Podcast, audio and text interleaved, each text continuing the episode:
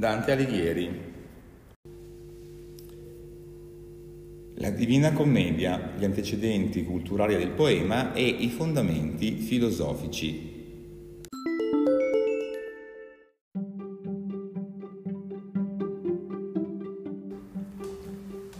Per tradurre in atto il suo grandioso disegno, Dante mise a frutto tutti gli strumenti che gli forniva la cultura del suo tempo Innanzitutto adottò lo schema della visione dei regni oltremondani, delle pene dell'inferno e delle gioie del paradiso, di cui la tradizione medievale, sia in latino sia in volgare, era ricca di esempi. Uh, ad esempio, non so, basti ricordare per il 200 il famoso libro delle tre scritture di eh, Bonvesin della Riva, oppure il De Jerusalem Celesti eh, scritto da Giacomino da Verona, opere nel 200 molto diffuse.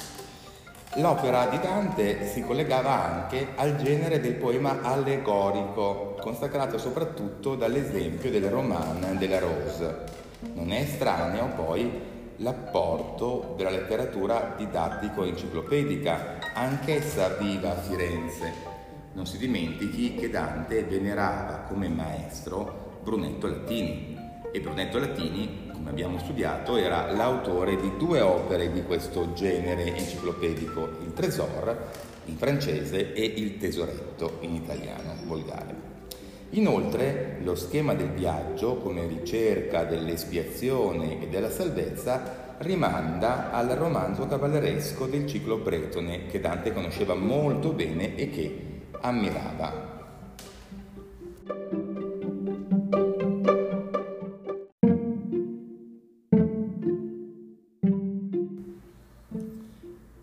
A questi antecedenti culturali bisogna aggiungere anche la Bibbia e l'Eneide.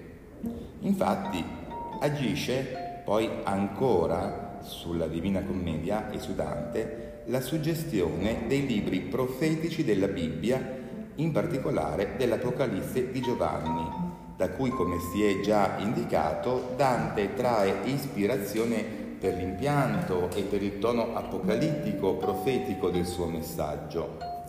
D'altro lato agisce anche in maniera molto potente, soprattutto per i primi canti dell'inferno, un modello classico, quello della discesa agli inferi di Enea, che viene descritta da Virgilio nel sesto libro dell'Eneide, da cui sono ripresi nomi e immagini di luoghi, ad esempio l'Acheronte o lo Stige, e anche le figure, come ad esempio quella di Caronte, di Cerbero e di Flegias.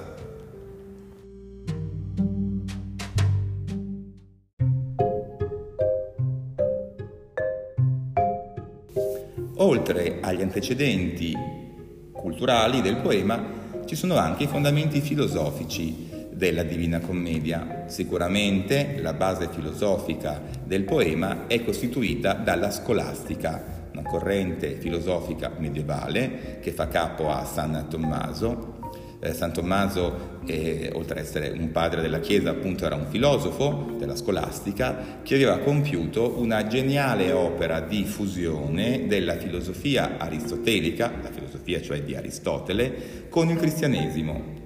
Spesso è possibile un rimando preciso di passi dottrinali della commedia dantesca eh, a dei passi che possiamo leggere nell'opera più importante di San Tommaso, quella che si intitola Le Summe.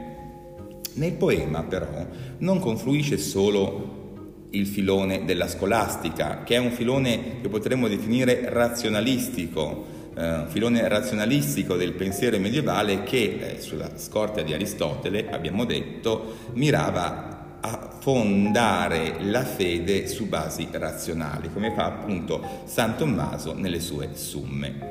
Vi confluisce anche un altro filone filosofico eh, che è decisamente più mistico e meno razionale e che si rifaceva non a San Tommaso ma ad un altro padre della Chiesa, Sant'Agostino. Sant'Agostino concepiva l'ascesa a Dio non come un lucido percorso intellettuale, ma come uno slancio, uno slancio d'amore, una sorta di ebbrezza affettiva. Quindi dobbiamo ricordarci che Dante, oltre a utilizzare la filosofia di Tommaso, ha ben presente anche quella di Agostino.